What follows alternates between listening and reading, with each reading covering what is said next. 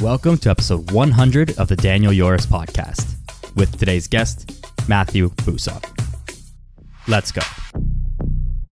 Welcome back to the podcast, episode 100 with coach, artist, Matthew Bousson. Matt, thanks for being here, man. I appreciate you very, very much. The first guest that was ever on the podcast, and now uh, guest for episode 100. Yeah, man, it's crazy. I mean, as always, you know, thank, thanks for having me. I mean, uh, uh, and congratulations to you. I think, I think back, well, man, I, when was the first one? Two years ago now? Three years ago now? A uh, little, little less than two years ago. It was, it would have been less than two. It started early, like February, whatever the first weekend or first Monday, whatever of February 2021. And then uh, the first episode we did was episode 10. I think that was the first guest episode was episode gotcha. 10 or 11, something like that. So that would have been, it would have been like March, March 2021, something like that. Wow, it's kind of wild how quick that time has gone by. But yet, when I think back to that period of time, like how much has changed, you know, it's like it doesn't feel like it was two years ago. It almost feels like it was 10 years ago. Uh, yeah. Uh, but, anyways, I want to say congrats to you, man. I know a lot of people, when they start podcasts, I think the magic number is like nine episodes. If you can get through nine, like you're kind of rolling. So to hit 100, man, I mean, that that's massive. And, you know, again, yeah, thanks for having me. I think this is my third time on here total. But like yeah. you said, first first speaking guest. So I mean, you know, thanks again. I, I, appreciate always good chats with you on or off, you know, the mic. Um, so yeah, congrats to you, man. hundred. How's it feel for yeah. you? it feels all right. It's it's been um a strange kind of realization coming up to it because like you know as much as I appreciate congratulations and praise and these things, it's at the same time I'm I just did what I said I was gonna do. So it doesn't mm-hmm. feel all that crazy. I didn't I didn't like crush myself to like to to do this. It hasn't been the only thing that I've been focusing on. Like, you know, there's a bunch of things that have been happening over the past couple years. The podcast is one big one. But I just said I was going to do one episode a week for the foreseeable future and I've just been doing that. And so you know, here we are. So it feels it feels good to like knock off that number. It feels good knowing that like most podcasts don't make it out of like episode 9 or 10 or whatever it is. And like I think you know, the, all the big names, Rogan, Tim Ferriss, you know, name them all. They're in episode, you know, multiple hundreds or thousands even right. now. And thousands, so it's like, yeah, yeah, you know, yeah. we're now we're into the triple digits. So maybe something new is going to happen or whatever. But it is, I think it's a sign of uh, credibility or validity of some sort. Mm-hmm. Def- and definitely consistency, like you said, you know, one a week for hundred weeks. Not a lot of people can say that about much. yeah, yeah. Which has been a central theme of the whole podcast, right? It's just like consistency in fitness and business and all the things. Like I've said that probably multiple times every single episode, but the podcast itself is a you know is a as a testament to that. I think so.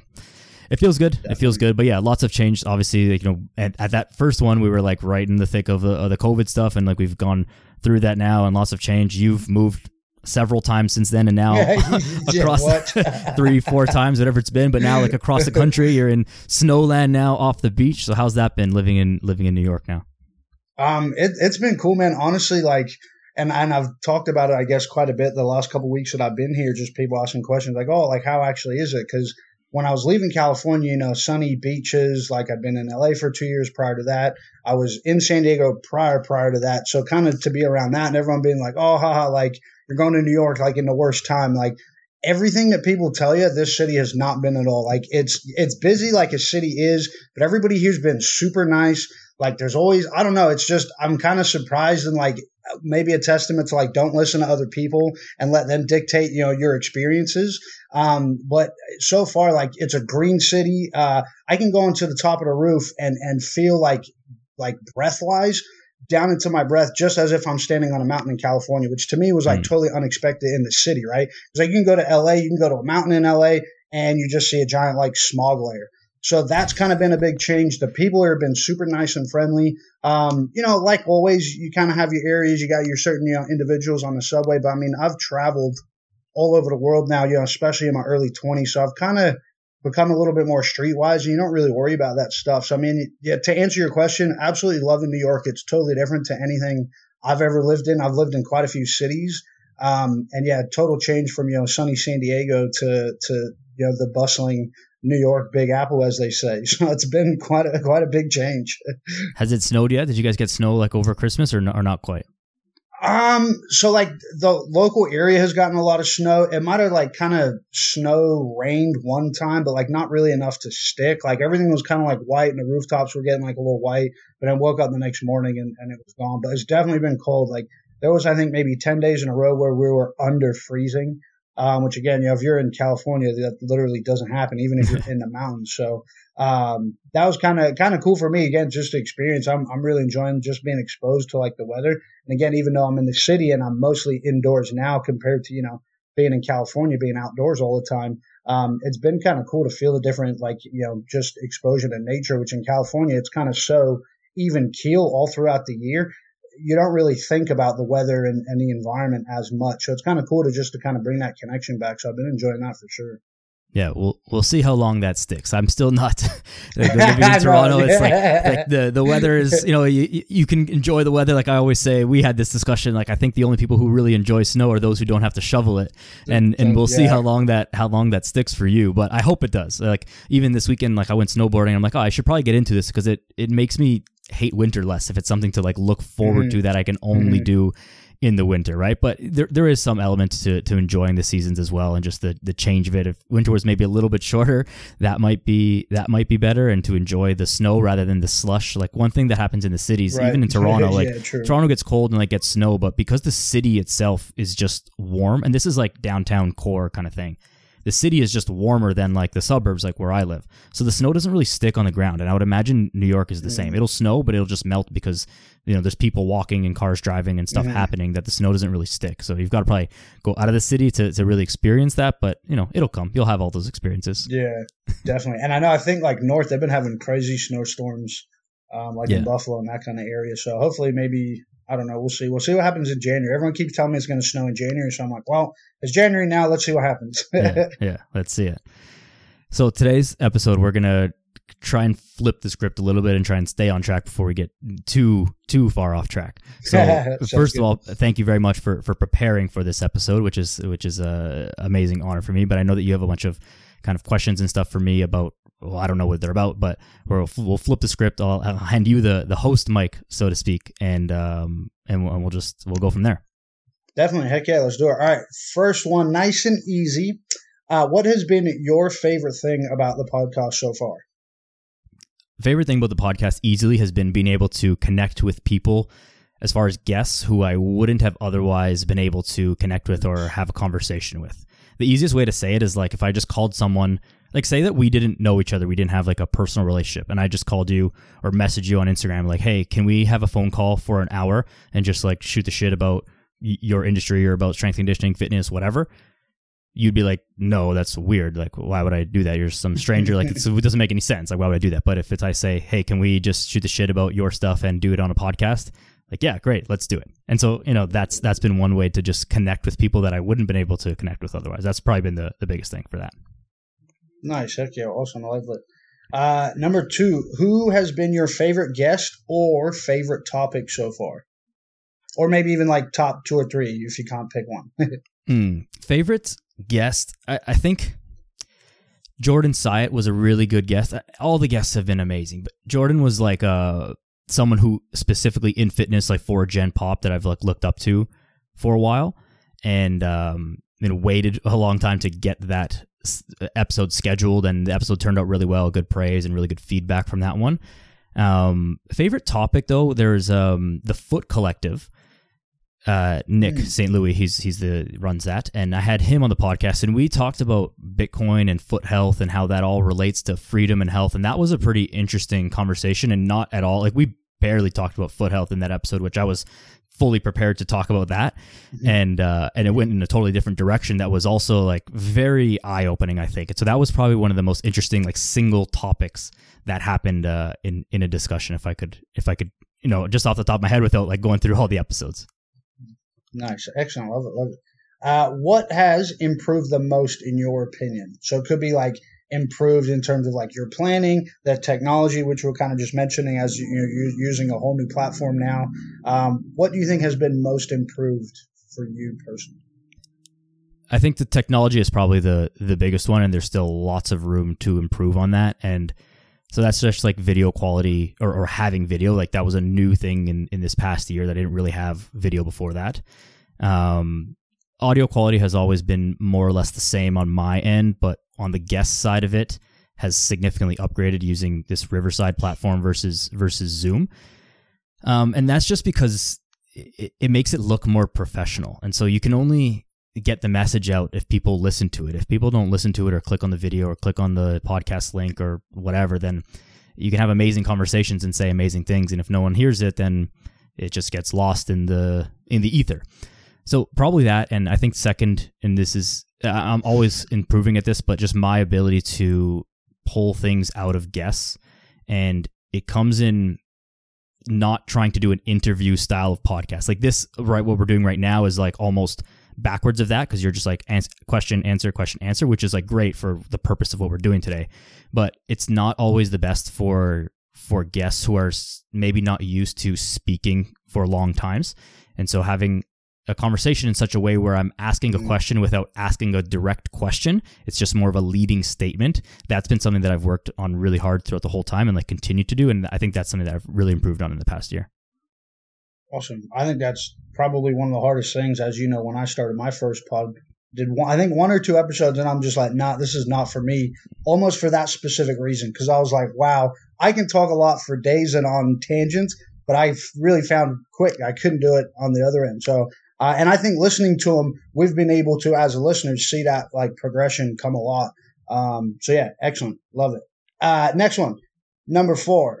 How? Ooh, Oh fuck, my bad, dude. I asked the same one. Never mind. Never mind. if we can edit that bit. no, that's okay. Just keep it rolling.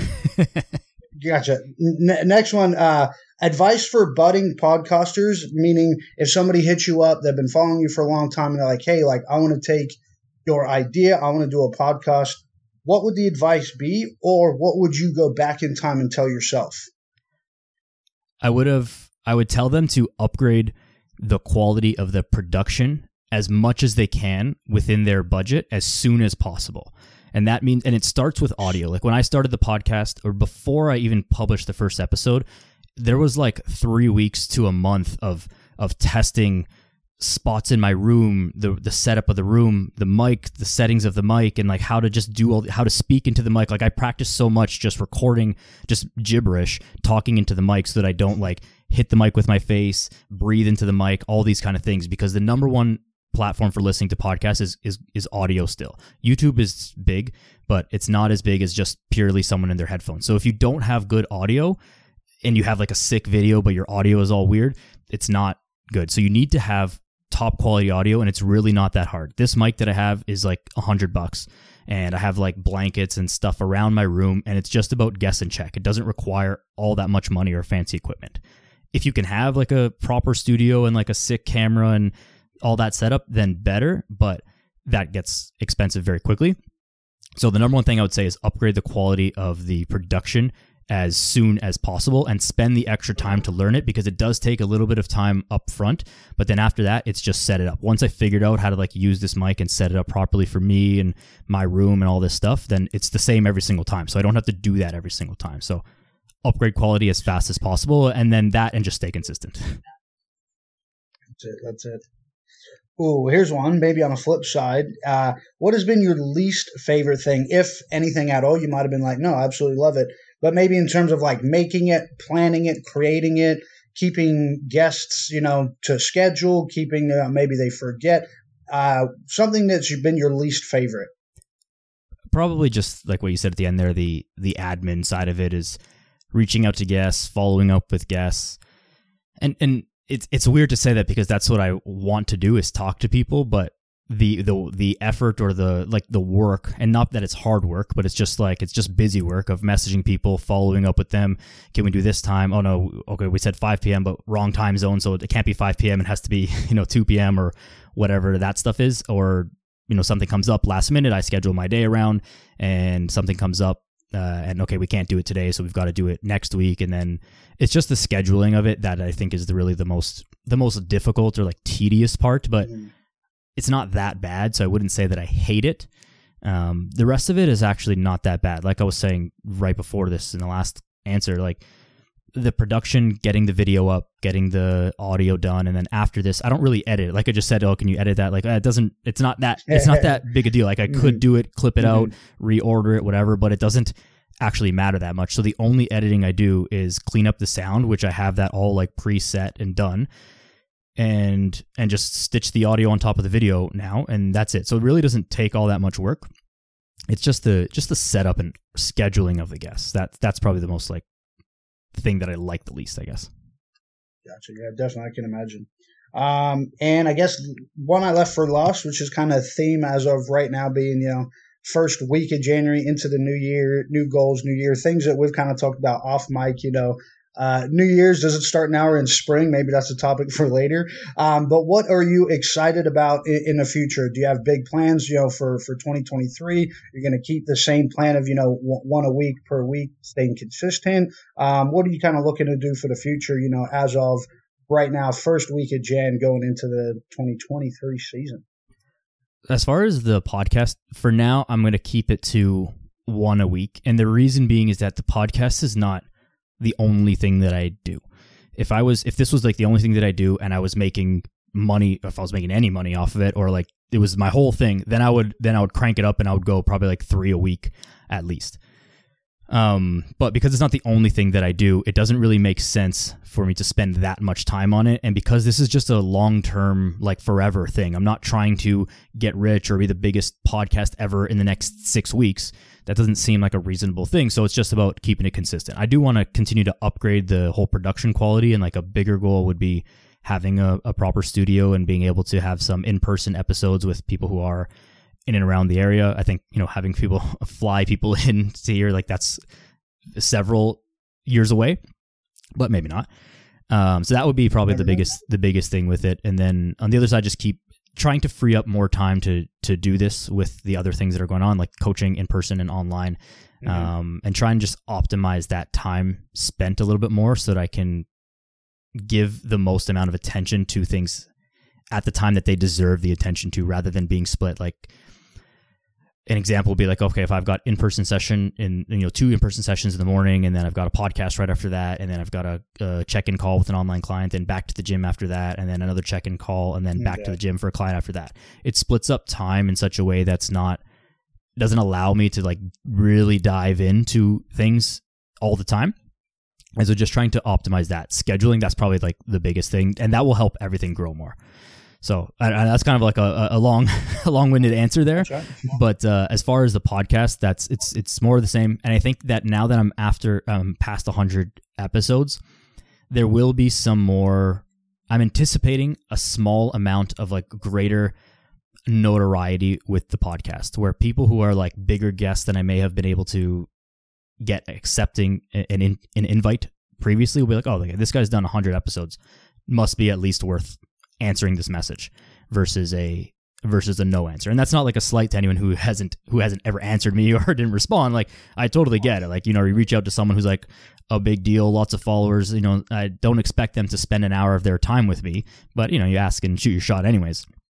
So I think there's something that will come that will come with that, or I'm anticipating that anyways, and uh, just trying to you know keep getting more guests, more good, more good content, more good messaging out there. Although a lot of it is the same and repeated in, in multiple different ways. Um, but uh, yeah, just just a little upgrader all around. Heck yeah, love it. Bit, another big year of consistent one per week. Love it, love it. yeah, yeah, yeah.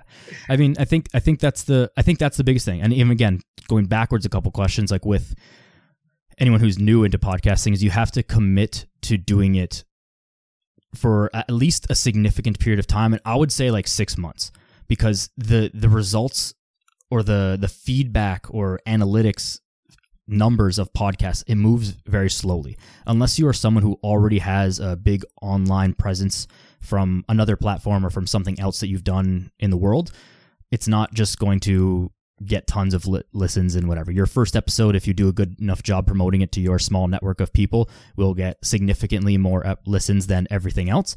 And then it'll drop off and it'll steadily increase after that. But there's going to be episodes where you put it out and you see on that first day, you're super excited. It's a big episode and it gets seven listens.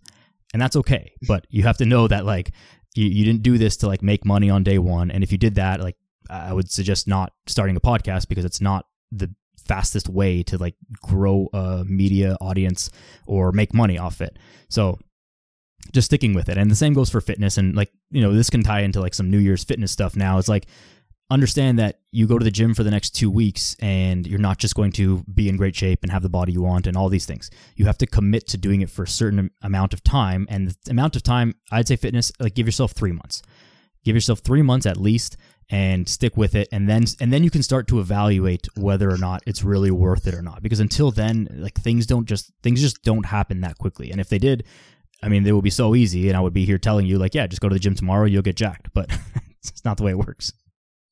Yeah, absolutely. I think, I mean, going back to when I was consulting, I would tell clients, athletes, like minimum three months. If you're not willing to put in at least three months consistently on the same like style of program, and that's not to say like you can't change it up right every couple of weeks and all the different programming, but like if you're not going to commit to three months, like it's it's it's not worth your time and it's not worth my time, you know.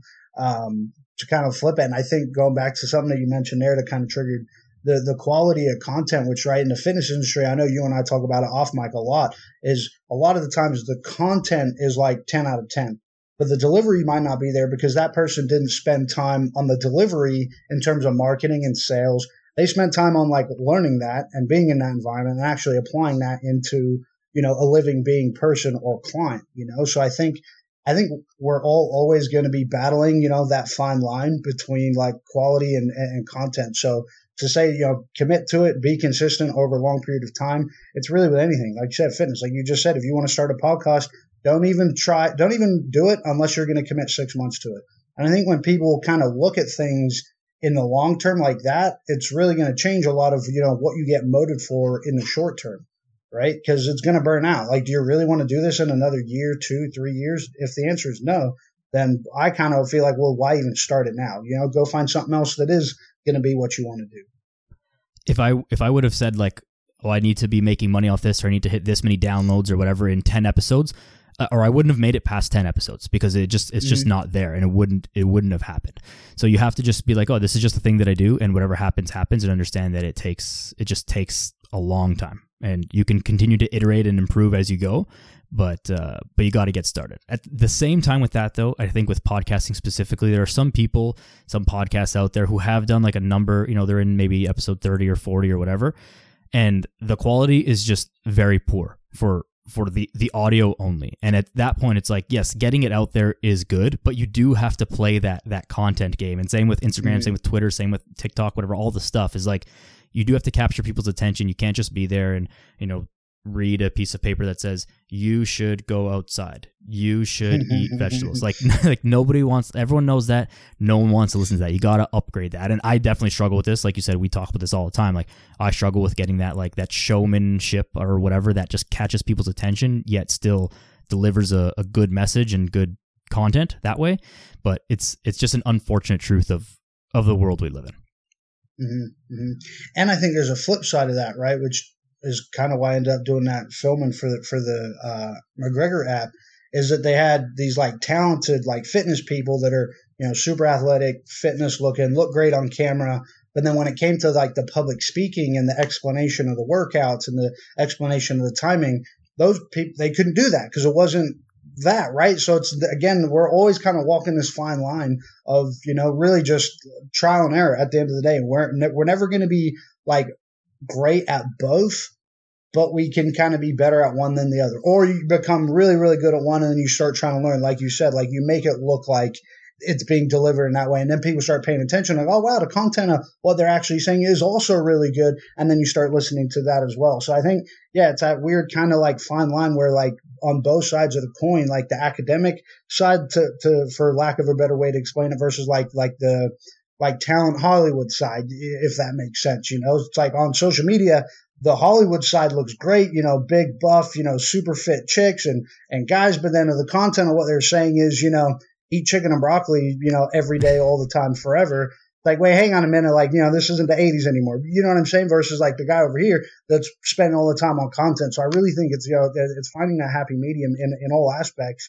Um, of, of life really you know whether it's marketing things like that like you just mentioned you got to grab people's attention and, and and at this in this day and age we can't fight it right like phones tablets laptops all of these things eh, if you can't beat them join them so to speak you know but join them in a way that you know you can kind of put your positive spin on it or, or impact or content um, at least I don't know. That's what I'm still trying to figure out, as you know. that's that's another reason that I love the podcast though, is because it doesn't. It's very hard to hide in a one hour conversation.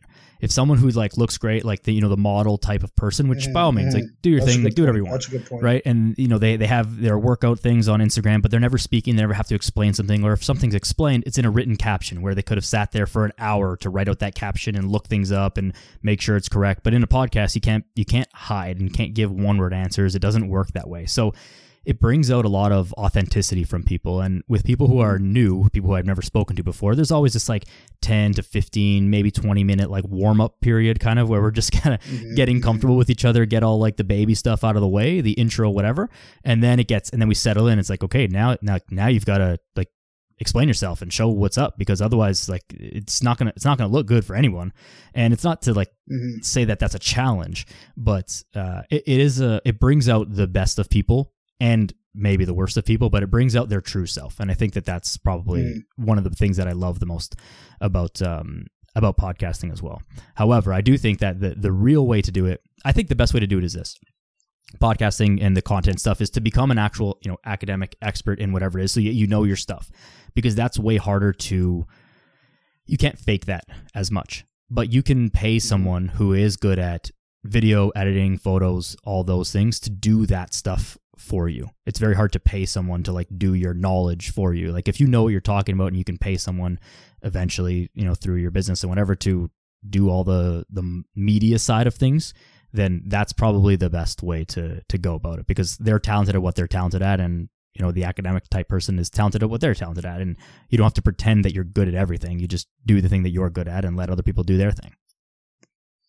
Also, I, I find it funny that even right now that we're talking about like these two different paradigms is like one or the other. Whereas like I'm literally living now and right, we talk about all the time, like I'm trying to do both, yeah. right? Like I'm constantly at this war of, you know, like art versus science, science versus art. Like, you know, obviously, and you listen to any of the old podcasts, anything like that, any of the stuff like I used to do, even now that I'm saying that out loud, right? It's kind of weird to think about. But after, for that 12 years, like focusing on nothing but like the academic content and now just going complete 180 degrees and being like, well, I could pay somebody to create the media content, this, that, or the other, but in paying that somebody and getting them to do it, are they really going to then be able to, I guess, create and portray mm. exactly what I'm envisioning? And I guess that's where now we start teetering into the artist or the art side of things or the creativity, right? Like anybody can play football, but how you play football is what's going to get you remembered, right? Like there's certain players and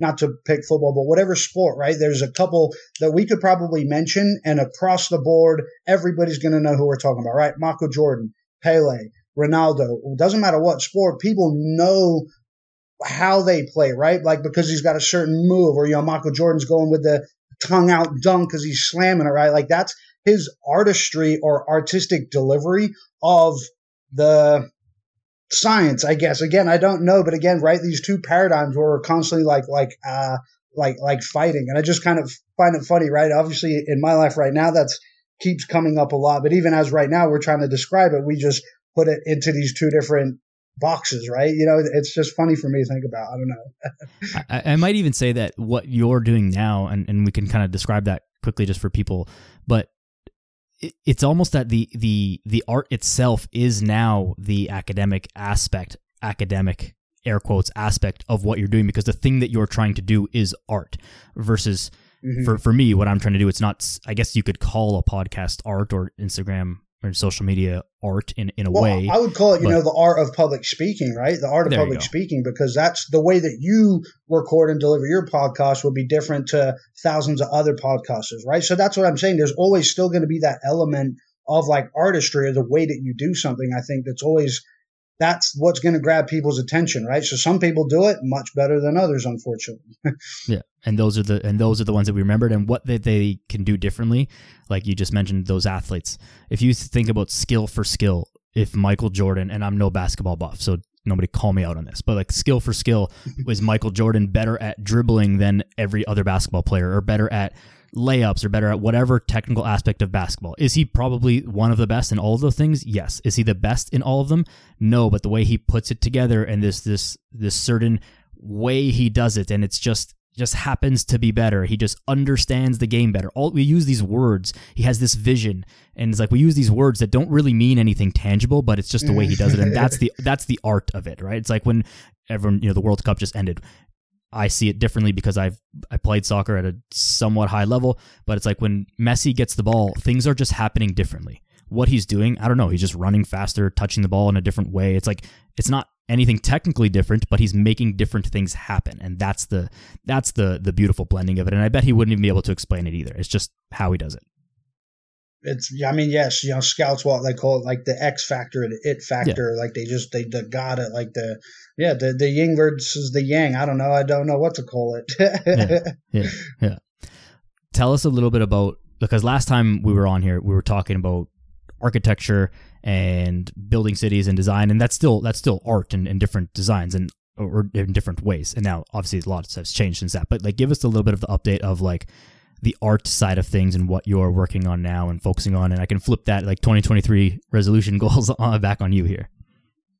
Heck yeah, I love it. So yeah, last time I think it was what maybe like mid year, June, July ish. Um, I was heavy into training for Project Heroes at the time, and I had already known for a few months, like tail end of my quote unquote like fitness career or coaching career, high performance. Like I'd already kind of left that a couple years prior, obviously the pandemic and things like that totally changed. Got into a lot more consulting. Um, architecture for me has always been in the back of my mind. Design's always been in the back of my mind. Um, I think I might have mentioned on that podcast just my my mom versus my dad, two totally different like this paradigm that we're speaking right now, I guess, you know, in manifestation, my dad is a very, very hard worker. And, you know, so that's kind of why I went down the academic pathway versus my mom, dancer, design. My brother is a musician and one of the most phenomenal musicians like in Australian history. So I've kind of always been this like black sheep of the family to these like really high performing like artists. And I've always felt like the black sheep, especially because I went and did the science thing. So at the time, because I knew I was getting towards like tail end of fitness career and I'm like, I don't want to do that anymore. I want to do something else. You know, health is always going to be the presiding factor of anything that I do, right? That's why I got into coaching in the first place. It's why I started training in the first place. I was a super, you know, out of shape, you know, overweight kid in the beginning. A teenager, I knew I didn't want to be like that. Got into training, you know, that got into all of that kind of sports stuff.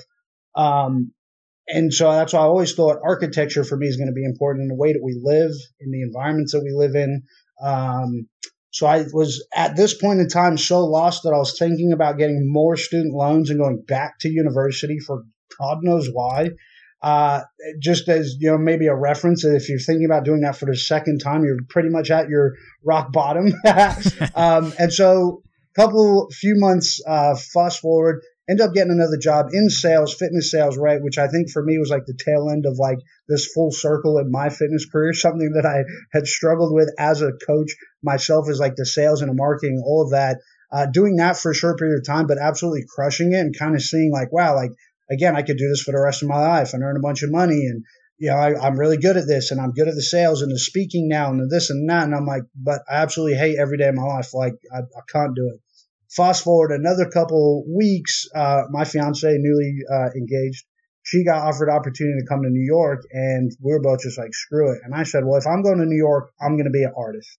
That's it. That's like that's the mecca of art right now. Is you know uh, uh, Brooklyn, uh, Bushwick, Brooklyn, Greenpoint, Brooklyn, all these places in Brooklyn is just, just like renaissance right now of all these like young artists, kind of like our age and, and, and younger that are kind of coming in. And it seems like, you know, because of the pandemic, a lot of people left New York City. So there's all this property and all these people are flocking back to the city in droves. And, and maybe that's why, like in the beginning, we mentioned, like it's so happy and positive here right now, which is not ever what I expected. Um, so sorry to answer your question, full roundabout. Um, started off in architecture thinking I was going to do that. Came to New York, had absolutely no idea what I was going to do. Uh, sent out three job, uh, basically job applications. Two of them were real big fitness companies, right? Because I could, have done that, could have made a whole bunch. And then out of nowhere, this art studio that I've been following for a minute just, you know, put up a thing, like, hey, we're hiring. I went through the interview, sent him my resume, just and then, then in my cover letter being like, I absolutely know you're going to look at my resume and be like, why is he applying here? I have no, you know, because it's completely not like anything I've ever done before, ever in my life. And so I was really nervous for the first time ever. Most times thinking, all right, when my resume gets on somebody's desk, I'm going to get a phone call at least to be like, couple more questions. But in this instant, I had nothing. I had literally nothing. So I sent his resume and I was just like, fingers crossed. They read it. They read my cover letter and were like, "Hey, this is a really interesting story. Like, you know, do you have time for a, you know a, a phone interview?" Called me, went through it, went in, and just absolutely fell in love with it straight away. So basically, long story short, I'm working in an art studio now in Brooklyn, um, where we basically make hand uh, museum quality art by hand. We pack it by hand, ship it by hand, or sorry, pack it by hand, make it by hand, uh, and ship it literally all around the world. Um, and I'm absolutely loving it. And it's kind of now also learning all of those things that I'm doing with a couple kind of side projects here uh, that I would like to do. That tapping into that creative, uh, just energy and health, and like now just all going into, of course, like mental health, psychedelics, right? All these things I think we've talked about multiple times. I think we talked about that one on that second episode quite a bit. Um, and yeah, just seeing a renaissance here, you know, that's happening in New York's legalization, all these things that back in 2016, as a scientist academic, when I first started talking about them, and literally got laughed out of the room by, you know, all these older academics. And now to see it all like happening and, and coming into fruition, like 2023, I think we've all gone through the last two years and like kind of got back to like a platform or back to like a all right cool let's build the future you know? And especially a lot of these discussions because now i'm getting to the point things that we talked about on that first episode the number 10 one that you know conspiracy theories. Remember and we didn't even bring any up but we just went on this whole tangent about conspiracy theories. I could probably like list them all now and they're not conspiracy theories anymore, right? like there's so many of them. Even and I'm just talking about like health and um, you know nutrition and supplements and things like that, and like not even getting into some of the big, heavy, deeper uh, conspiracies. Um, so yeah, it's kind of just funny. Um, so I guess my future goals and, and, excitement is just to keep tapping into that. I'm about to launch this hoodie line um, that I'm super excited about because it's kind of for me all encompassing. It's creativity, it's health, it's for the it's good for the environment, it's natural, it's organic. Um, it's kind of never been done before in terms of the technology. I'm combining like old 19th century technology with 20th century technology. So that I'm super excited about. Um, so yeah, I guess to answer all of those questions in a long roundabout way and, and end up back in the resolutions for 2023 is just keep tapping into like that and that energy. Um, and, and yeah, I don't know. no, it's happens. been it's been it's been huge. I remember when you took that that sales job and like you were super excited about it for like the first couple weeks, and then there were and there was a day. I think the message it was, was like it was like this a a peak, and then it just went. There was there was one day. Some I I remember what happened. We don't have to say it exactly, but you sent me a message like it was something to the effect of. I'm done with this place. I quit. and I was like, "What? You were literally telling me yesterday, like how cool it was." And it's like, no, I'm fucking done with it, and that's it. But just but, yeah, yeah, I think just, the realization was was that like I could do this for the rest. I could do this same job in the same place every day for the next 70 years. And like, is that success to some people? Yeah, to me, I was just like, no, absolutely not. You know, and the, like the lack of appreciation and the problem with like sales and the sales in the fitness industry, it's never enough. People are just chasing this never ending number that's never going to be. It's like if, if you give us a goal and we hit 110% of it, right, there's a commission. You hit 120% of it, there's a commission.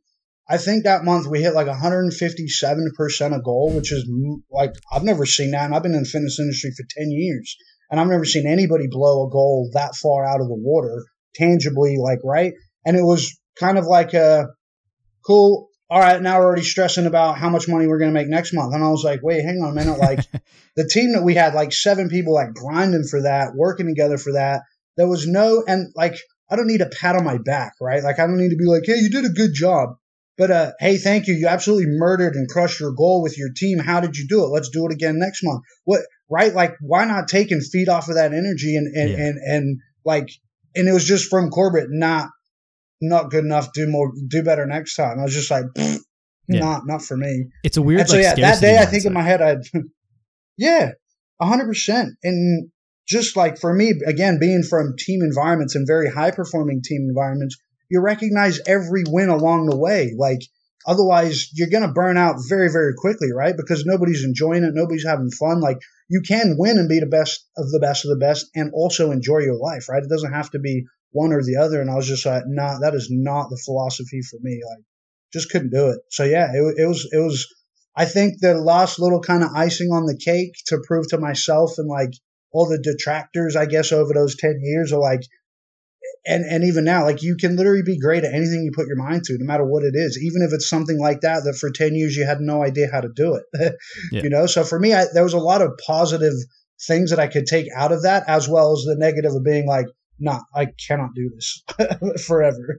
I think another like saving grace for yourself probably is that you know that if shit really hit the fan, you just you like you needed to make money, you can always go back to that. Like your resume is unmatched basically, and so like if you just needed to do that just to you know put food on the table and stuff, you can always you can walk into any gym, fitness studio, university, whatever you want, and be like, hey, I'm the guy for the job that you have open, and they'll say like okay yes please. Right? And so and, and you and you'd be able to do that very well like tomorrow. So that's that's another way to you know you have that in the back of your mind as like a safety net if you will but then it allows you to pursue like some of the art and some of the other things you've always been interested in. You've always dabbled with it drawing and doodling and stuff like that as long as i've known you anyways. And so now that you can actually go through that. But have you seen any of like has the attitude business wise i'm sure sales is sales in every industry.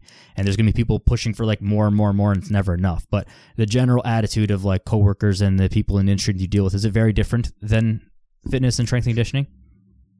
Um, yeah, first of all, I'm really glad you asked this question because I was having a massive conversation with my fiance about it the other day. It could not be any any further from being different. Like it just cannot, right? And and and I also know this. Uh, I guess in a little bit of context for people that are listening have no idea what I'm talking about. I came from an environment for 12 years like NFL, UFC, uh, uh, rugby, right? Like, like the most, I don't lack for a better term, like masculine, ego based, right? Like it's physical violence on a daily basis in a controlled way. And I'm not saying that, you know, because a lot of these guys are like psychos or a lot of them are, are bad people, but it's just very polarizing, right? Because it's such a, an extreme small percentage of people like live like that every day now being in this environment, like it's total opposite. Everybody's like, not to say that they're positive, they do complain a lot more, but everybody's a lot more caring about other people. Everybody's more just tuned in to like other, whereas like in that ego athlete base, especially maybe because the tail end of my career was dealing with UFC fighters, it's them and only them exist on the whole face of the existence of Earth, right? And you you know, right? To, to even in, in, a gym full of them, there's always one that thinks they are the one, right? right? Like no matter how many like alpha dogs or whoever you want to say, they all think they're that. There is one like almost absolute. So kind of right. it's the exact opposite polar. It couldn't be any different, right?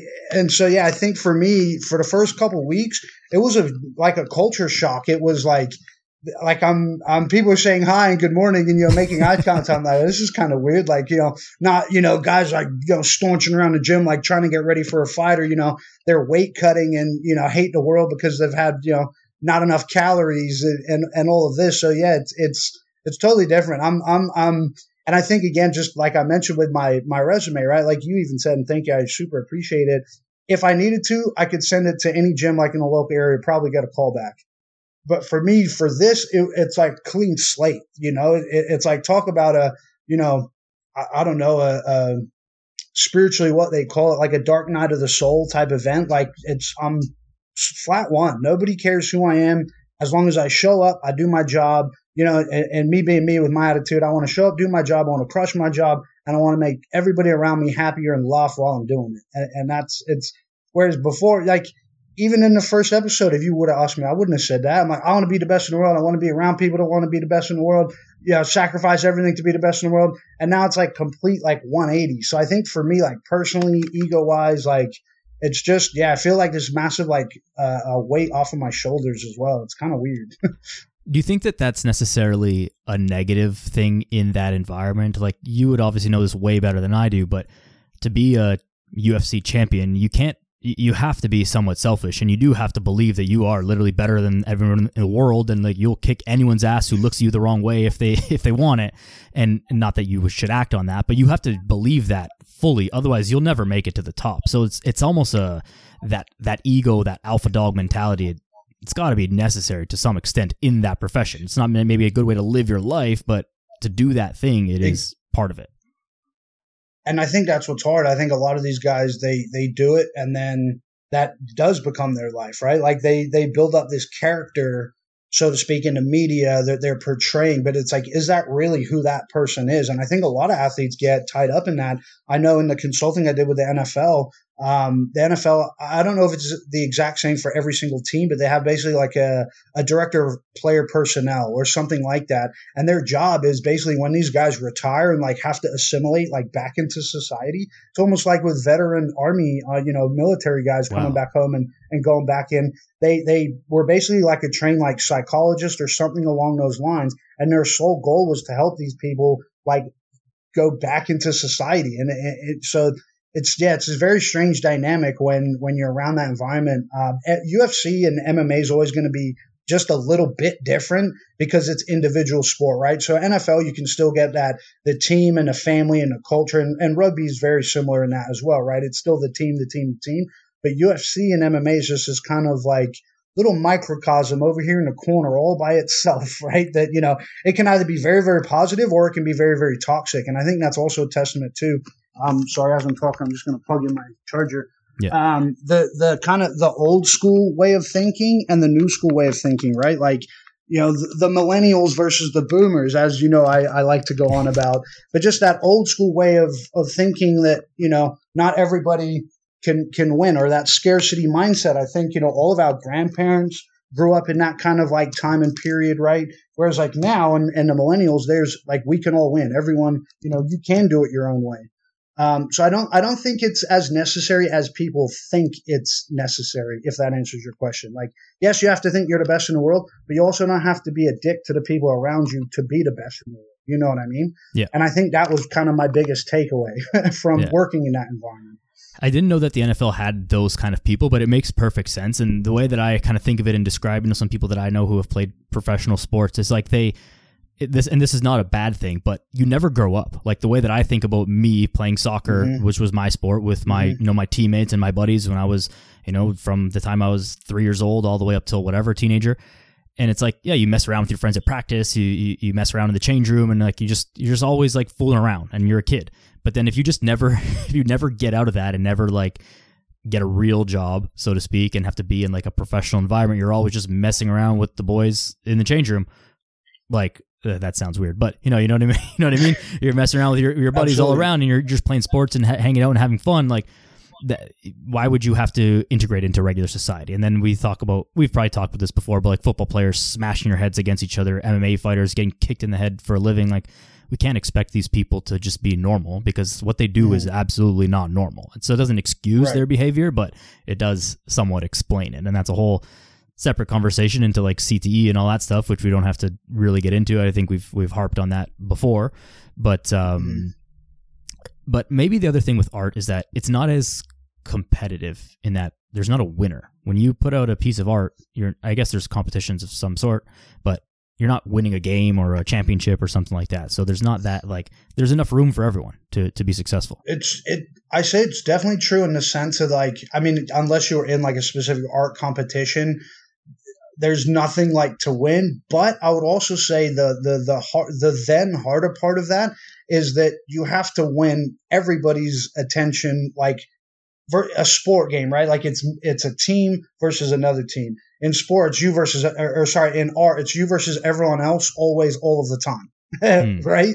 So it's like some people will find one artist that they really like, or that artist has like a hundred different pieces, and a whole bunch of people like just one piece.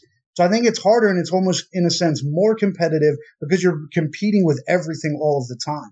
Uh, and I think it's a lot harder and something that I'm struggling with is right going from that attitude of like you don't care what people like say about it or you know as a coach and a high performance coach like I'm going to tell you what I think or feel or scientifically believe and you can take it or leave it.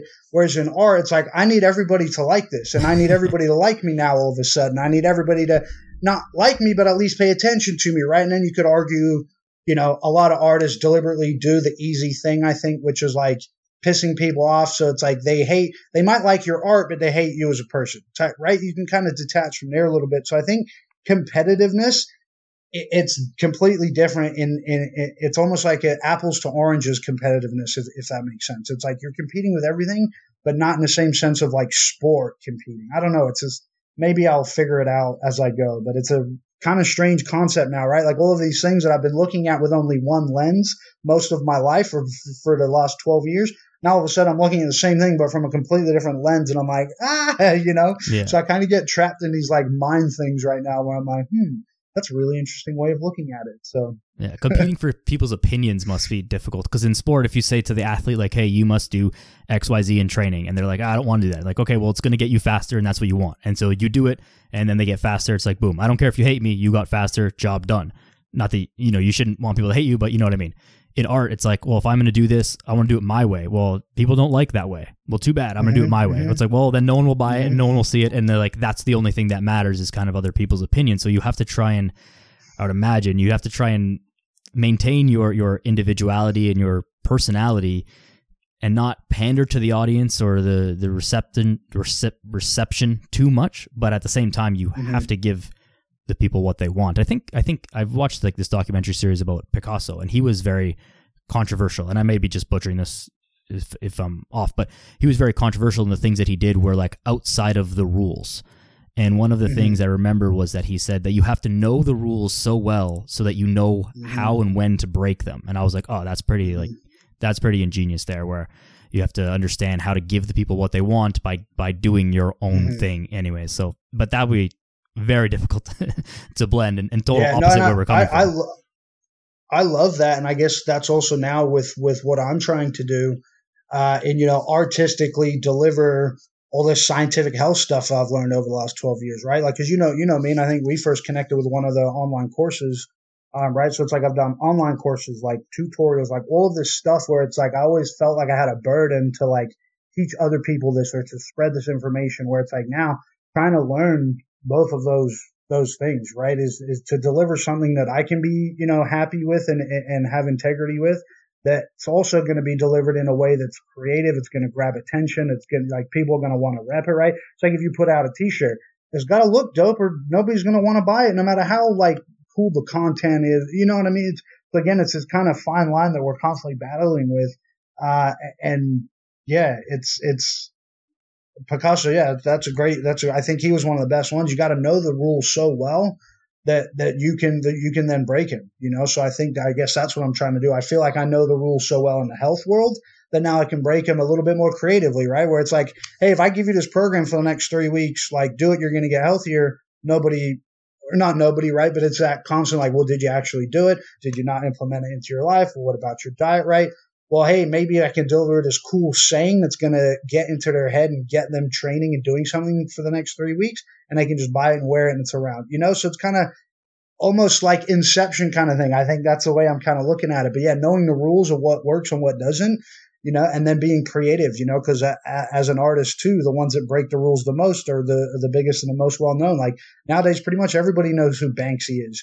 And Banksy's broken like every rule of, you know, the streets in terms of graffiti and he's broken every rule, you know, of, of art in terms of like fine art. And, you know, it's, it's, so it's constantly walking that line of, I think the only way to really like be like happy and true to yourself is, is the authentic, the authenticity.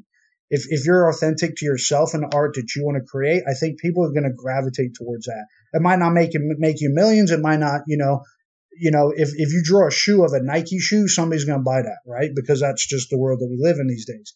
But if you kind of take that and then do it in your own kind of flavor, I think that's where the creativity kind of really comes through.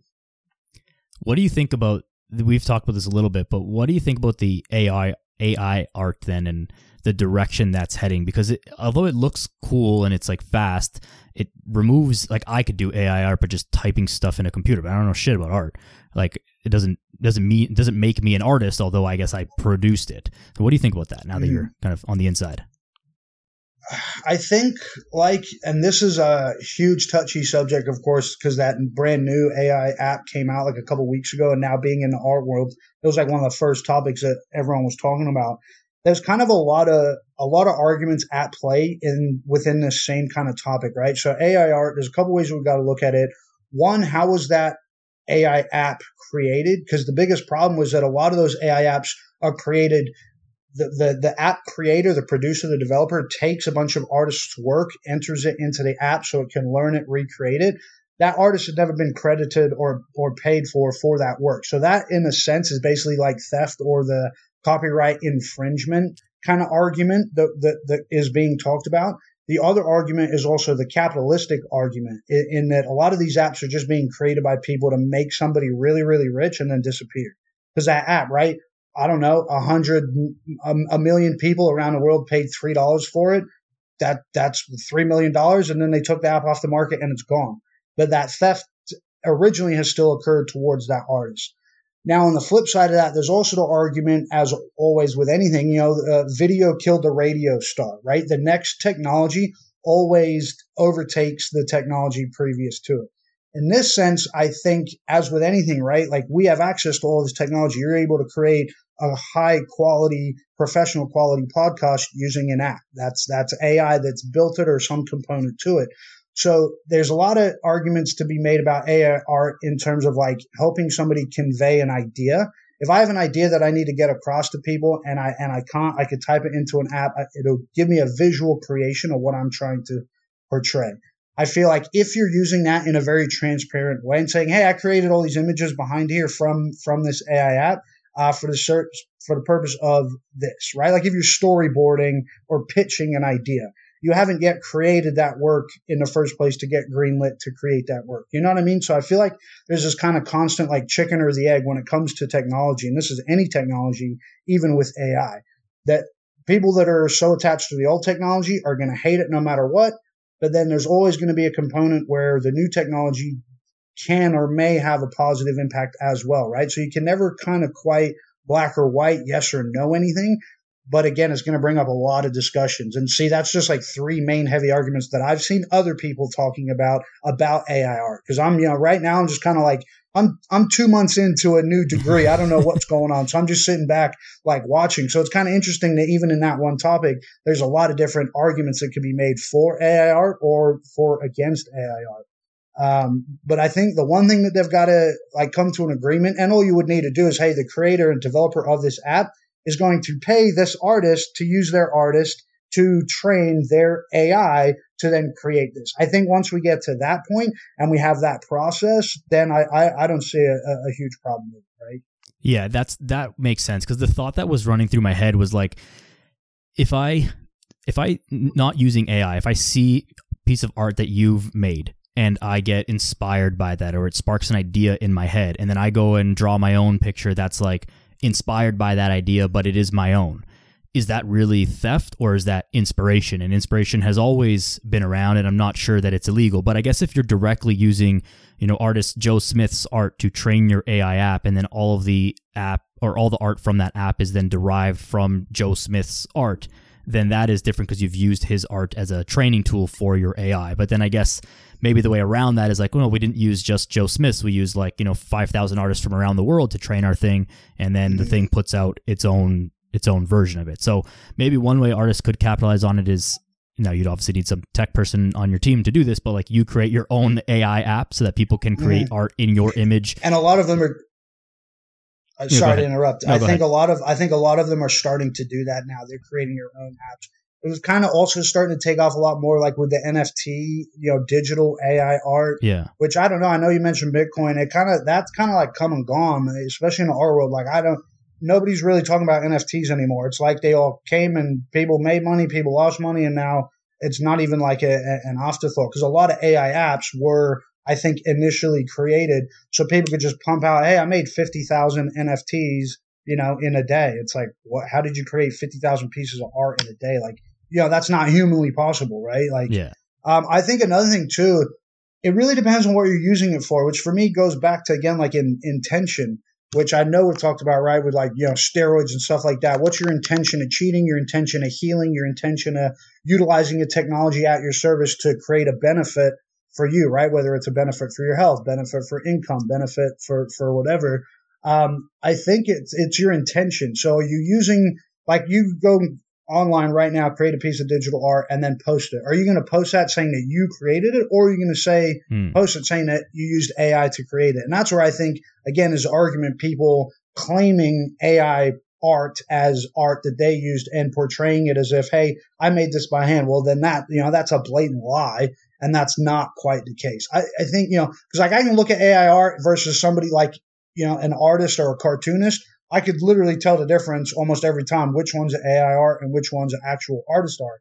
So for me, and yeah, if I'm buying art or paying for something, I'm going to go straight to the artist and get something original from the source. So, you know, there's always going to be that tricky gray area. There's always going to be people that, you know, use things for good and use things for bad, right? Like we're talking about AI art or we're talking about, you know, defense data technology from our cell phones. I don't know. We're talking about the same thing, right? yeah, yeah. I think I think there's always going to be a place for that personalization and that that human touch.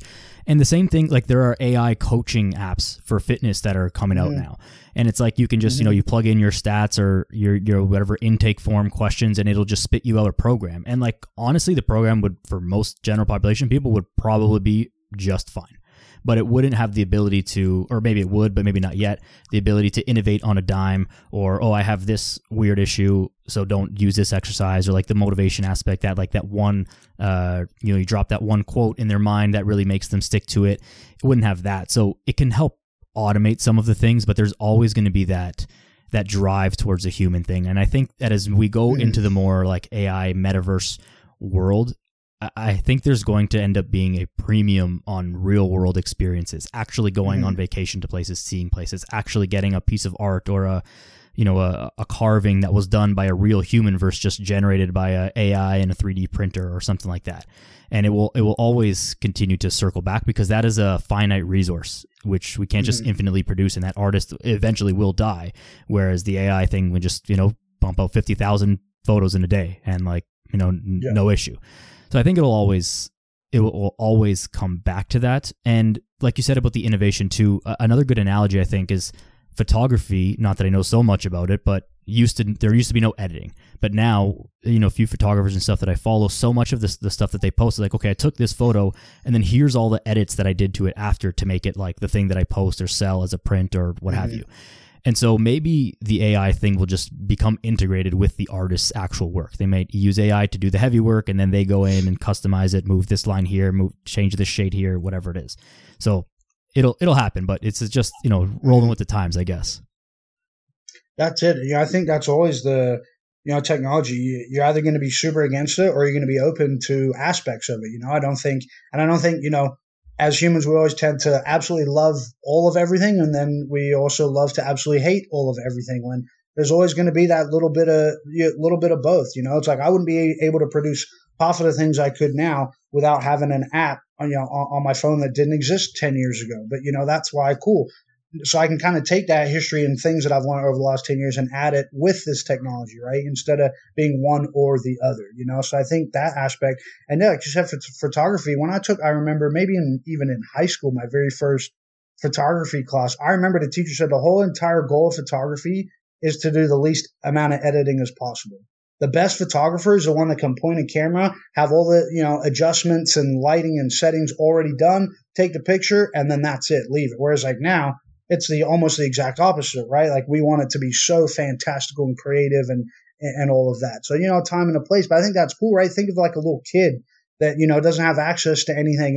Hey, if they've got a phone, they could literally teach themselves anything. So there's a positive way that te- that technology or that AI is going to inspire. You know, so again, there's always going to be, I think, an argument for both. It, it, it's it's never going to be black or white in, in any situation if you can't beat them, join them, like you said earlier, right? You can you can try and ignore the technology and ignore all the stuff, and it's like that will work until it becomes fully integrated and just normalized in our society, and then you'll be left behind, and that's just the mm-hmm. the unfortunate mm-hmm. truth of it. And I think that that crosses all industries, and and same as strength and conditioning, right? Like you had this issue mm-hmm. a lot, where just like these old guys that are in the thing that are running the programs, and they just do stuff the old way because that's the way they've always done it when those guys are are 100%. out of their job, like that that way of doing things is done. Like you don't need to be doing Oklahoma yeah. drills with nine year olds. Like that's just not. It's just mm-hmm. it's not how you make or good even football college players. kids. Yeah, hundred percent, hundred percent. And I think yeah, it's that that again that that like just to manifest it into something, I keep saying like the millennials versus the boomers because I don't know what else to call it, but it's like that attitude, right? Yeah. Like this kind of old school. We're just, you know, traditional. We're doing it that way because that's the way I've always done it versus like this new school, like millennial, you know. And in that, that sales job I had, I worked with a, a young girl. She's maybe like 23, 24.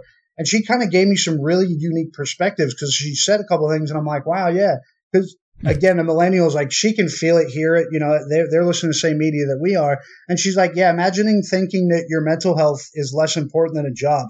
Silly boomers. And then she walked away. And I was like, yeah, damn straight. That's exactly what that is. Like that, that's what boomers did, right? And that strength and conditioning, right? If you're not willing to volunteer for 80 hours a week for, you know, for years on end at a you know big D1 college program, you're probably not ever going to get a professional job. It's like, wait, hang on a minute.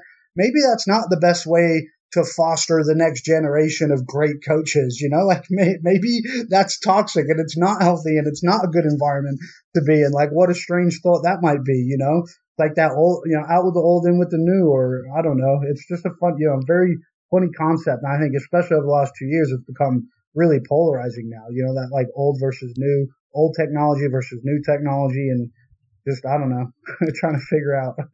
uh, a, a thought that comes to mind from something that someone said to me yesterday or the day before was that uh, the quote is, "It's easier to fool someone than it is to convince them that they've been fooled." And so I think this goes like, like that. with that kind of old school mentality of like the person who was convinced that you've got to grind 80 hours a week to be in this S&C job and whatever is like they've been fooled, they've been sold that message. And then someone, you know, a young buck comes in and like, "Hey, you don't have to do this. Like there's a better way to do this." Like, "No, I can't. There's no way. This is this is the only way, right? And so it's very hard mm-hmm. to change people's minds.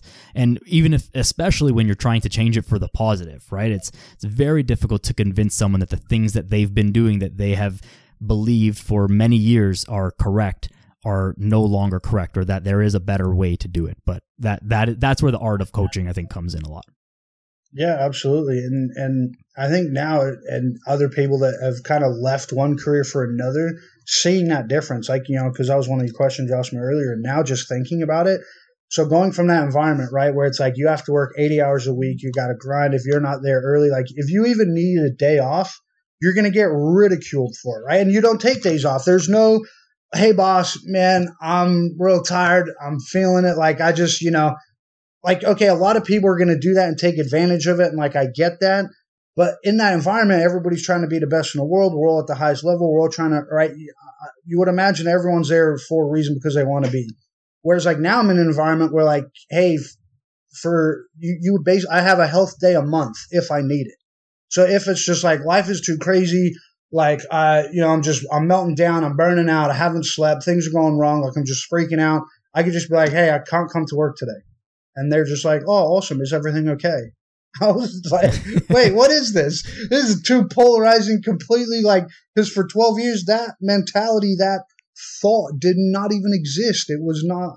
It was a grind. Shut up. Go work out. You know whatever, just ignore it, bury it, get rid of that feeling. Whereas like now it's like, no, you know, yeah, take Monday off and come back Tuesday. We hope you feel better. And then you come in on Tuesday and they've got coffee and a donut for you and everyone's asking you how you feel. And it's like, fuck, wow, like life is not that stressful or it doesn't have to be that stressful. Yeah. And you do feel better after that. You know, you take a day, you, take, you actually care about yourself for a little bit, right? And you, and you, and you do feel better. And, and then in turn, perform better and everything happens better that way rather than just like gritting your teeth and and bear it and and try and get through it. It doesn't mm-hmm. just doesn't work as good as it should. No. Absolutely. and especially now as I'm getting older, you know, getting to be mid 30s here, like I can't do what I did in my early 20s, you know, just that grind through it, ignore it. Like now, really kind of coming again full circle in even my coaching career. Now it's like all my time, energy, effort is is on like rest and recovery. It's like, yeah, I can go. I'll go work out. Like I'm about to go work out as soon as we get done with this, and it's going to be a hard workout for an hour, and there's going to be a lot of signs involved and all that. But it's like, all right, the, the, the, that's done now. The focus is now on like rest and recovery. What do I need to do to get my mind back right? What do I got to do to get my heart rate back down? You know what I mean? Like all of these things. But I, I think yeah, it's just come full circle. I guess you know that's that's the beauty of life, right? Like if you don't listen to it, you're going to be forced to sooner or later. That's right. That's right. It'll it'll beat you down one way or another. So you better, you better just deal with it properly, right? Bring, bringing things uh, full circle, the the the forever hoodie that you mentioned before, because this is, I think, a great blend of the art stuff that you're doing now, but also with like the health and fitness knowledge that you have. So I want you to just like talk a little bit about it and how it kind of came to you and what it all means, and like tell us. I know about it, but tell us a little bit about it.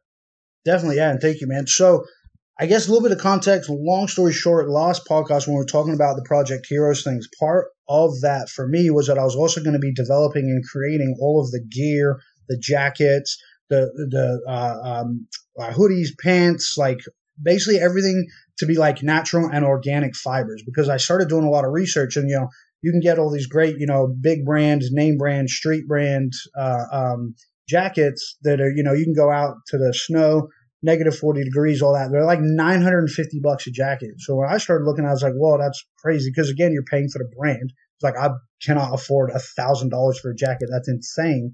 So I started looking into manufacturing, um, basically for the sole purpose of finding the equivalent jacket, but hopefully with better, more natural materials, right? Because through my research and kind of looking into all of this, I found that a lot of manufacturing, a lot of clothing produced now, it's all with plastics, right? Uh, uh, plastics, it's produced with plastics. It's it's turned into polyester. It's a it's a mix, right? All of this kind of whole uh, all encompassing, um, basically, like where did it come from? You know, and and going back into the conspiracy theories I started talking about on two years ago in our first podcast, um, you know, in terms of like child slave labor camps and different things like that, and these big brands like Nike, Adidas, getting in the spotlight, you know, for for a lot of the negative things, and always kind of getting swept under the rug. So I've always in the back of my mind kind of had this idea of like like clothing or something, and knowing exactly where it came from, knowing like what it is, what the fiber is, how the fibers were produced, how they were farmed, how it was factoried, how it was manufactured, so you could kind of know every step of the way. And and so 12 months later, here we are down the track. I've basically done essentially that. Um, and so, long story short, created a hoodie. Hoodie is going to be kind of the first staple product, and I think will always be my favorite thing because you can never have a, a, good enough hoodie, or you can never have too many hoodies. And once you get that one hoodie, you'll keep it for like ten years. Like one of my favorite hoodies, I've had it forever. Um, and so it's 100% organic, 100% plastic free. I can trace it all the way back to exactly where that cotton uh, was produced, all 100% raw materials in the USA. So it's the top 1% of the highest quality cotton made. Um, it's got certifications all the way through the supply chain, which is super unique. Um, took me a long time to find a manufacturer like this.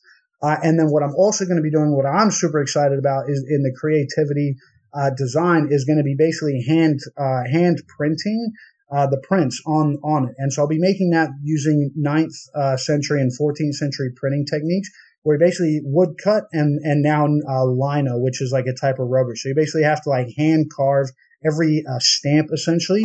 Uh, I'm going to be using algae ink, uh, so again, 100% organic, natural resources. So, because in a lot of inks these days, it's all again coming from plastics. The problem plastics are everywhere. Um, so it's going to be 100% traceable, 100% handmade, 100% organic, and one of one. So I'm going to make one hoodie like printed one way. Might have different quote, different graphic, different picture, and then you'll never see it again. So it's all, it's all going to be 100% like hands-on, handmade. I'm really excited about it. Um, and then also on the flip side of that, there's also going to be like a built-in like online community for a lot of that health stuff as well. So I can kind of keep tapping into like that coaching, teaching, um, working out, you know, kind of having that community, but now having that actual product of what I believe it will be the world's first, um, hoodie like it. 100% algae ink, 100% organic and, and handmade, hand printed. So yeah, I'm super, super pumped about it. Um, it's going to be kind of under the banner of um, my new company I started called Six Sense, which will kind of be more kind of tied into, as you know, with a lot of my coaching um, stuff for, from athletes and the athletes with the it factor are the ones that I believe with that sixth sense, you know, with that little bit extra, which I think everybody can create a sixth sense, you know, uh, ordinary people doing extraordinary things. Um, and it'll start with this hoodie, and then I'm hoping to kind of, you know, rate, uh, sell that and use that and raise money to build, you know, build this into something that's kind of pretty cool and pretty unique as well. So, yeah, hopefully that answered your question. I know de- de- no, it definitely long. does. definitely does. No, I'm I'm super excited for it. The other thing is like on the very you know nitty gritty health side of stuff is everything in our environment is killing us. The quality of the air, the water, the all this stuff, and even our clothes, the soaps that we use, the stuff that our clothes are made out of, like it seeps, it's touching your skin all the time, like twenty four seven, unless you spend a significant portion of your day naked. It's touching your skin, the bed sheets, everything. and like this stuff is getting into you. Your skin is porous. And so it's they do disrupt our hormone systems and all of the things. Like it doesn't take very much digging to understand that. So And here's having, another full circle point. Sorry to interrupt. No, on exactly what you're saying, right? Uh, this used to be a conspiracy theory. Remember? remember remember in 2018 it was a conspiracy theory that quote unquote everything was killing us all these uh, microtoxins, right? We we know about it through MMA and Coach Cal talking about all the hormone disruptors looking at the MMA fighters and making sure that they could make their weight and different things like that. In 2016, 17, 18, this was a quote unquote conspiracy. Now, jump on Google and you can find a million articles. It's it's a common known thing. Yeah. Like what what's what are our clothes being made with? What you know, our skin is the largest organ in our body. It's being touched by something all of the time.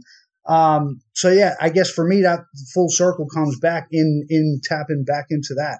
So it's kind of a little bit of science, a little bit of a little bit of health, and a lot of bit of art. yeah, being on being on the the leading edge of these things, like t- things get called conspiracies before they get proven true, or or until the person who's holding that fake truth, uh, you know, gets out of the way. Like one thing that Charles Poliquin always said, the you know late great strength coach, he always said that if he had waited for the research to catch up to the things that he learned in the gym, he would have been like four Olympic cycles behind. And what a shame mm-hmm. that would have been. So some stuff, it just works and we just know it to be true. How does it work?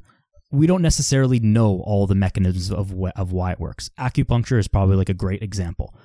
Does acupuncture work for every single person? No. Has it been around for thousands of years and like it has a track record of thousands of years of efficacy? Yes. So mm-hmm. do we know how it works? It doesn't necessarily matter, but it does help you in some ways for some people. So understanding that like yeah, we don't we maybe don't have a way to prove all these stuff. Maybe, you know, wearing a, a regular t-shirt is not going to kill you tomorrow, but times your whole life like we don't know. We are we are the science experiment here because we're all participating in this wearing these clothes. And that's not just clothes. It's the soaps it's the food it's the water it's the air it's the car it's everything else. And we've never done this before because these things are all relatively new. So we haven't really gone through a full generation of experiencing this and we're going to see. But maybe in the meantime we can just switch back to the way the way things used to be which we were pretty good for all that time Hundred percent. And I think yeah. So for now, for for me, kind of taking that like health approach is like microplastics and plastics is a is a major thing that we can kind of focus on. And so creating a product that is 100% plastic free was super important to me, and and all the way down to the ink. And then that's why again throughout his research, I was like, wow, even all this ink is created with plastic, you know. And yeah. the unfortunate thing is a lot of these, uh, a lot of the fashion big big fashion brands um, if people don't buy it, it's just ending up in dump in dumps. You know, in the Atacama Desert in Chile, um, in the beaches of Ghana, there's just you know millions of and, and they're not going to degrade because it's made with plastic. They're the the fibers in the t-shirts and the clothes are plastic. So now they're even finding. I think I, I read a study the other day. Um, it was talking about they're finding microplastics like up in really high snowy mountainous regions because you know you know how there's a uh, I don't know if you do know, but there's a giant area in the Pacific Ocean where basically all the rubbish yeah. is like gone to. And so all the microplastics and the small, like microscopic fibers are getting picked up into uh-huh. the wind and the air and also traveling around. And then they're being caught against this like mountainside. So it's like way out, you know, there, there isn't a city for hundreds of miles. There should be no plastic in this region. And scientists are now finding microplastics uh, in in in the mountains. So it's just like this is it's gone from conspiracy to like something that like I feel like we should be concerned about. And I'm not even bringing up you know climate change or anything like that. Like plastic is an issue. I don't care in terms of like the weather, but plastics we know it, it's going to be nothing but more trouble down the road. So hopefully we can change the world one hoodie at a time. one hoodie at a time. And I think the one of one aspect of them is super cool as well, just from a from a design, from an art perspective. People do love to rep brands and and stand for something with the clothing that they wear. It is part of our personality, the same as a hairstyle, uh, you know, whatever other stuff you have, right? It's part of who you are. So knowing that you have one hoodie that's you're the only one in the world who has that hoodie in that way that was made by a human, not just factory printed and there's like a thousand hoodies or you know 50,000 hoodies of that. I think that that's something special too that I think that a lot of people will like. I'm excited for it for one and I'm not even like really a clothes or art guy, but I am excited for it because of all the things that that come behind it and and it stands for. So when when can we expect them to be I know there's like a lot of steps involved, but like when can we expect that to be to be ready? Um so website's coming out. I'm hoping to kind of tailor or, or, sorry, get it uh, released around the same time as this pod, but we'll see because um, I think now in in this in the fact that I'm in this whole kind of like art and creativity space, I'm really kind of slowing down and taking my time with things and not like in, in the fitness world, it was like content, content, content, right? Like I can do a face point to shoot video right now in 10 minutes and it's out there for the world and it's done. I don't have to think about it. I can go straight on to the next thing. And I think I did that for a long time, right? Like I stopped and started a lot of these projects Um, I started a podcast. Now nah, didn't do it. Started this. That. Whereas like this, I really want to kind of take my time. So definitely within the next like month, um, the website will be ready. Sample orders, uh, you can reach out to me right now. No, you, you got a sample one coming. Um, but again, I'm taking my time with it. I want to, and everything's going to be handmade, so it's not going to be a fast process. And I think that's also going to be a kind of different token, uh, you know, the way to market this. It's not going to be like, you know, buy it now, get it next week. Because buy it now, I need to make it and create it, and you might get it in, you know, hopefully a month or two from now. You know, obviously, once I do this a little more and I can buy, uh, purchase more of them wholesale up front, I can kind of speed that process up. Um, but also because of the fact that it's all going to be, you know, limited edition one of ones, um, I really want to kind of take my time with it as well. So hopefully in the next couple weeks here, we'll be full live. Um, still, you know, any, any, uh, uh, uh the, my Instagram is now Boussy Vision, Boussy.vision. I'm sure you'll throw up the handles in there. Um, my, the studio one, it's only brand new, couple followers, barely started putting anything on there yet. Uh, it is six dot studio. So six, the number six. I X T H. So kind of little play on words there, the number six and the word six, which will also kind of come into the philosophy as the brand kind of uh, uh, expands and develops. I know you've kind of seen and heard a few things, but can't give everybody everything up front. that's right. That's right. No, I've I've obviously been privy to a little bit more of it on on the inside, or just you know communicating with you regularly, but most people don't, and I will put all that stuff in the show notes. But I think it's I think it's the right play to not. This is not a speed thing because it's not. You can't pump out hundreds of these a day or even one a day. Mm-hmm. Like it's it's the to do it right. This is not a mm-hmm. just get it done and knock it out of the park. This is like a it's got to take its time. It's got to go through the process. And I feel like because it's because it's so much less automated and so much more organic and natural and all that stuff. If you skip too many steps, it that whole process breaks mm-hmm. down. Like the the mm-hmm. chain of events that needs to happen from like you know farming of the materials to receiving a hoodie. That chain is a little bit more delicate than the traditional clothing brand. So it's gotta it's gotta be done right, and you will do it right because when you take your time to do things and like set your mind to it, like you get shit done rather than just like bowling through and and you know break shit and see what happens. But this is this one is going to be uh it, it will be it will be very impactful. Thank you. Yeah, I appreciate it. And and kind of like you mentioned, like I, I would never have considered myself a you know fashion or, or you know art guy either. Uh, and I think that's why for me this has taken on such a such a unique challenge uh, and more like mental challenge, right? Like in the sport world, you know, you can kind of you know nut up, shut up, physically fight, work out, like expend that energy somehow. Whereas this kind of it's to me it's like the hardest thing ever, you know, to be like that vulnerable, to put an idea. Like anytime your art, it's literally like a reflection of your soul. And like, I don't think a lot of people, you know, want to do that, which is totally fine. Like, I, I never wanted to or understood how to. It, it is like a vulnerable, kind of scary place. So for me, it's kind of this become this like really hard challenge. Uh, and the reason why I was a hoodie because I feel like it's more tangible, right? Like you wear it, you can you can live it. Whereas like when we're selling programs, we're selling like ideas and theories and PDF documents and Excel spreadsheets. And it's like, I don't know, what is any of that? You know what I mean? Like, if nobody's going to read it, listen to it, and actually do it, it means absolutely nothing. But hey, if nobody's going to read it or do it, at least they're wearing a sweet ass hoodie and it looks cool. and other people are going to read it too, and maybe it'll sink in, you know, like, so that was kind of how I landed on like that idea. Um, yeah, so I don't know. We'll see. I got. I, I, I'm excited to kind of see um, how it develops. Everyone that I've told the idea to so far is like super wrapped about it. So it kind of gives me a little bit more excitement. But you know, as anything, start up literally from from negative, from less than zero, from nothing, from an idea, you know, you know, to spending dollars on that idea to, you know, it's it's kind of a, it's I don't know. We'll see. It's a challenge, that's for sure.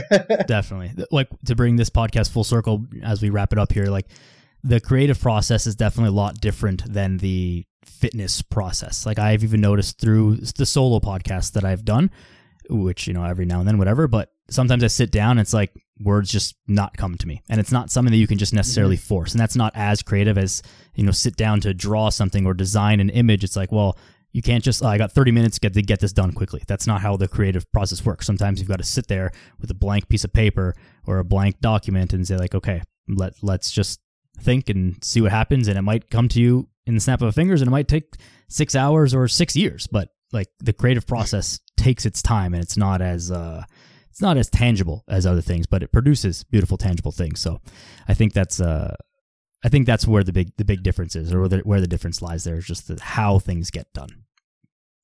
Heck yeah, no, I love it. Yeah, so I don't know. We'll we'll see. It's um yeah, it's it's even like me coming into this podcast. You know, we talked about it like a month ago, and I knew it was coming up, and all these different things and things I wanted to say or comment on, and at the end of the day, just do it. You know, be be authentic, be natural. You know, like you said, nobody can hide you know, from anything in a, in a one hour conversation on a podcast. So, hey, just jump in and do a podcast, you know, like face your fears. And I think for me, that's the, the biggest thing. And kind of tapping into this aspect of like my life or psyche that, you know, for 12 years, I literally buried it, right? Cause, you know, most of strength conditioning is not be creative and ask questions and figure out how to do things better. It's shut up, do as you told, repeat, repeat it 100,000 times, repeat it 10,000 times and the next generation is going to do the exact same thing, you know, a hundred thousand times, you know. So it's it's almost like this whole entirely different thing. So it's still scary, uh, but I think the reward at the end is is is a whole lot more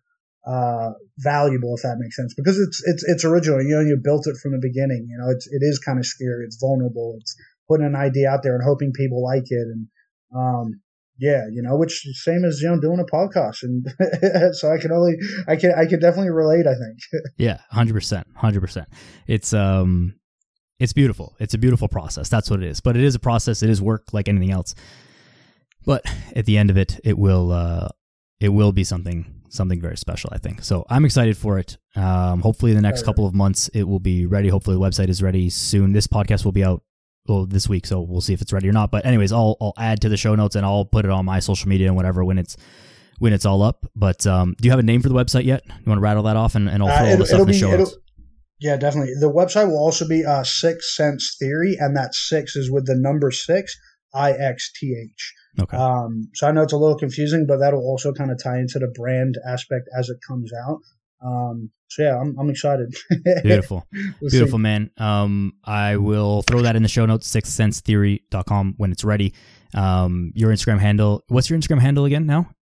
Uh, Boussy.vision, Boussy That's Vision. Right. It's a little, I, I see it all uh, the time, but I never remember TV. what it is. it's a purple TV. So here's another thing, right? Nobody listens to anything that, unless it's on a TV. So now all my future advice is going to come through a TV. Ah, very creative, very creative, very deep as well. if you can't beat him, join him, baby. If you can't That's beat it. him, join him. That's it, man. Boussy.vision on Instagram and everywhere else. Uh, Matt, thank you so much for for doing Absolutely. this. I appreciate you coming on for the for the third time, being the first guest, being the guest in the hundredth episode. You know, making things full circle, 100. and uh, you know, eh, from here and and beyond, and we go forward. So I appreciate you very much for all that you've done and all the support that you've given me, like on mic and off mic and uh, you know encouragement and just letting me bitch and complain about some stuff and you know helping me through it and bouncing ideas off you. So so thanks a lot, man. I I really appreciate you for that. Of course, absolutely, man. And you know, thank you always you know kind of supporting me and my career and career you know change or redirection and always giving me you know kind of advice and support i think especially in the you know strength and conditioning community uh, needs a lot more of that i know as kind of time goes by and these millennials kind of start coming up into positions that that's going to become a lot more so you know thank you you know i'm sure on behalf of a lot of your listeners for kind of creating this platform um, for for other people and getting guests on and just you know asking the hard questions and telling people things that they might not always want to hear you know like diet and exercise uh, it, it's a tough thing because it's such an emotional thing, I think. So the way that you can kind of take very hard and complex scientific concepts and deliver it into layman's terms. I've even sent a couple of your podcasts to friends of mine that have listened to it and be like, wow, like, yeah, thanks for sending me that. It was such a eye opening way of looking at it. So, you know, uh, uh again, I, I, I know you're humble like I am and you don't give yourself enough credit. So I'm going to take a last little second here to, you know, throw it back to you. Congrats, you know, again on a, on a hundred episodes and keep kicking goals, baby. 2023. Let's do it. 2023. Here we go. Thank you so much, man. That, that, that means a lot to me. I think to, to sum all that up, this is a quote from you from the from the first episode we did, and we'll leave it here. Is that nutrition science is really hard, eating healthy is really easy. So just keep that in mind, and you're going to be okay for the most part. Whoever's listening. So that's it. Thanks a lot, man. Let's uh let's wrap this up here. Thank you everyone for for listening as always and following along episode 100 and and now we go onwards and upwards and always getting better and learning more and connecting more and that's what it's all about. Make sure you send this episode to your friends who need to hear it, who would enjoy it. Uh, follow us both on Instagram, social media. Stay tuned for the Forever hoodie coming out soon. You will see updates from both of us on all of that. And that's it. Go outside, be a good person. We'll see you soon.